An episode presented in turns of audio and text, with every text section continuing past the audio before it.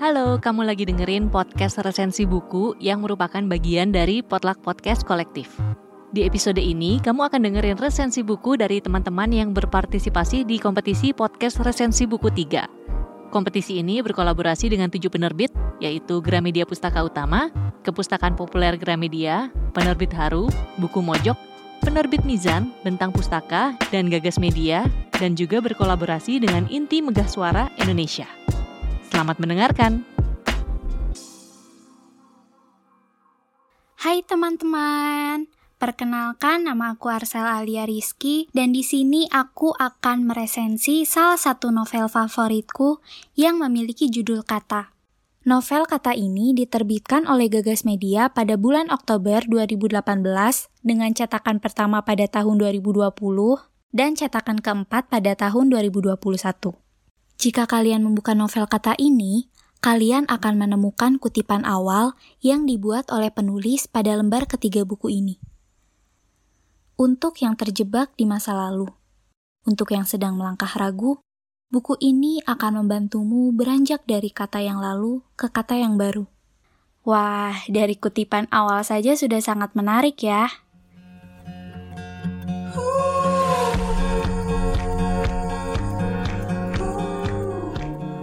Cerita ini diawali dengan pengenalan salah satu tokoh yang bernama Binta Dineskara. Binta adalah perempuan biasa yang hanya hidup berdua dengan sang mama yang mengidap penyakit skizofrenia. Skizofrenia sendiri adalah penyakit kejiwaan yang membuat si penderita tidak lagi bisa membedakan mana yang nyata dan mana yang ada di dalam pikirannya. Penderita skizofrenia sering kali mengalami delusi, halusinasi, banyak diam dan melamun, dan juga sering berbicara aneh. Hal inilah yang kemudian membuat ayahnya lebih memilih untuk pergi meninggalkan Binta dengan mamahnya. Binta kuliah di jurusan komunikasi semester 3. Pada umumnya, jurusan komunikasi dipilih oleh mereka yang memang senang menjalin komunikasi dengan sesamanya. Tapi tidak dengan Binta.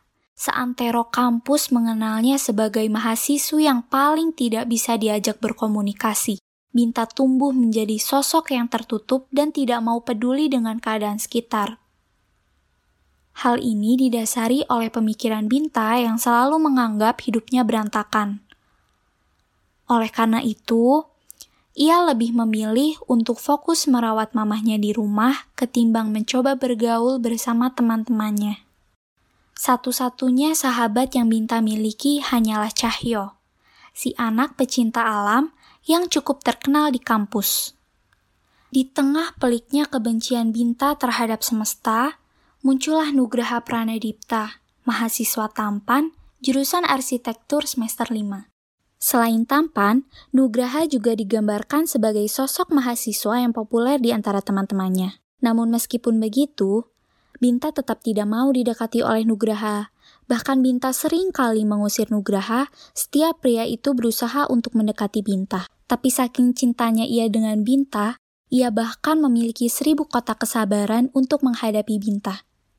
Kisah semakin menjadi menarik saat nama biru muncul di tengah-tengah cerita. Biru di sini menjadi sosok di balik kisah masa lalu yang dimiliki oleh Binta dan sekaligus menjadi cinta pertama Binta. Mereka bahkan sudah saling mengenal dan berpetualang bersama sejak mereka masih berusia lima tahun.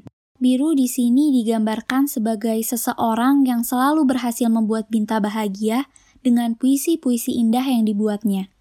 Selain itu, Biru juga sudah seperti kesatria bagi seorang Binta, karena sejak dulu Biru selalu memukuli siapa pun yang berusaha untuk menyakiti Binta. Namun sayangnya, Biru kemudian pergi meninggalkan Jakarta beserta Binta yang ada di dalamnya.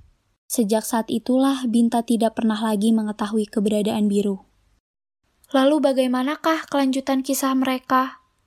Mereka yang berdiri saling membelakangi dan saling pergi Apakah Binta akan tetap kukuh pada cinta pertamanya itu? Atau justru malah Nugraha yang berhasil menggoyahkan Binta dan masuk bergabung ke dunia yang selama ini Binta tutup?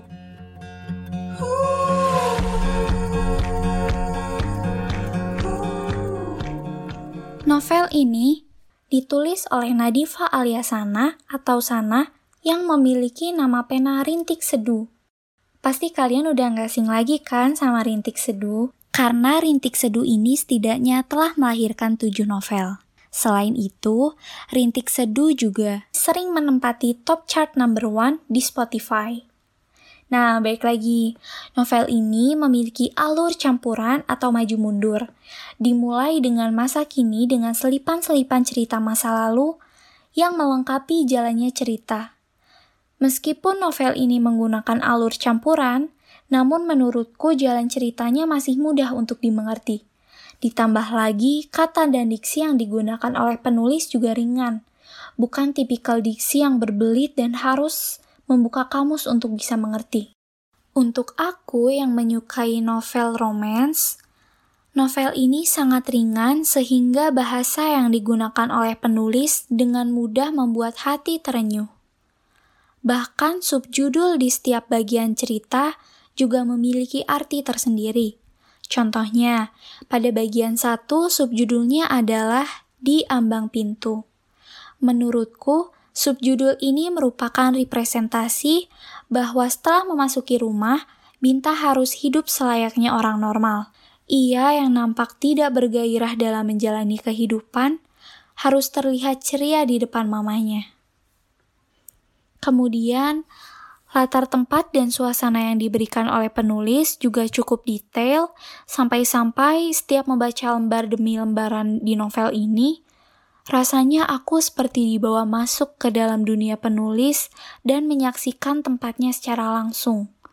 Contoh, saat Binta meninggalkan Banda Neira dan sampai di Bandara Internasional Soekarno-Hatta, penulis menceritakan bahwa suasana di sana sangat dan selalu ramai. Aku jadi bisa memposisikan diriku menjadi Binta.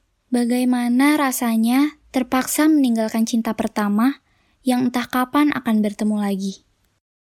Namun, ada sedikit hal yang mengganggu saat aku sedang menikmati novel ini. Penggambaran identitas karakter yang diutarakan oleh penulis agak tercecer, sehingga terkadang terlihat tumpang tindih dengan situasi utama yang sedang diceritakan di dalam novel, Contohnya, ada salah satu adegan di mana Binta dan Biru sedang berbincang di atas kapal menuju ke Banda Neira. Penulis menyelipkan asal-usul nama Biru yang diberikan oleh Binta dan seluk-beluk keluarga Biru. Hal ini agak memecah konsentrasiku yang sedang fokus kepada pembicaraan mereka di atas kapal. Seringkali aku harus membaca ulang bagian atas supaya feel-nya lebih terasa dengan adegan sambungannya. Kendati demikian, hal ini tidak mengurangi kenikmatan dan kecintaanku pada novel kata ini. Justru aku sangat menyesal mengapa baru membeli novel ini di akhir tahun 2021 kemarin. Buku ini sangat aku rekomendasikan kepada kalian yang sangat menyukai teens romance. Meskipun mengangkat kisah cinta anak kuliahan, tapi banyak pelajaran hidup di dalamnya.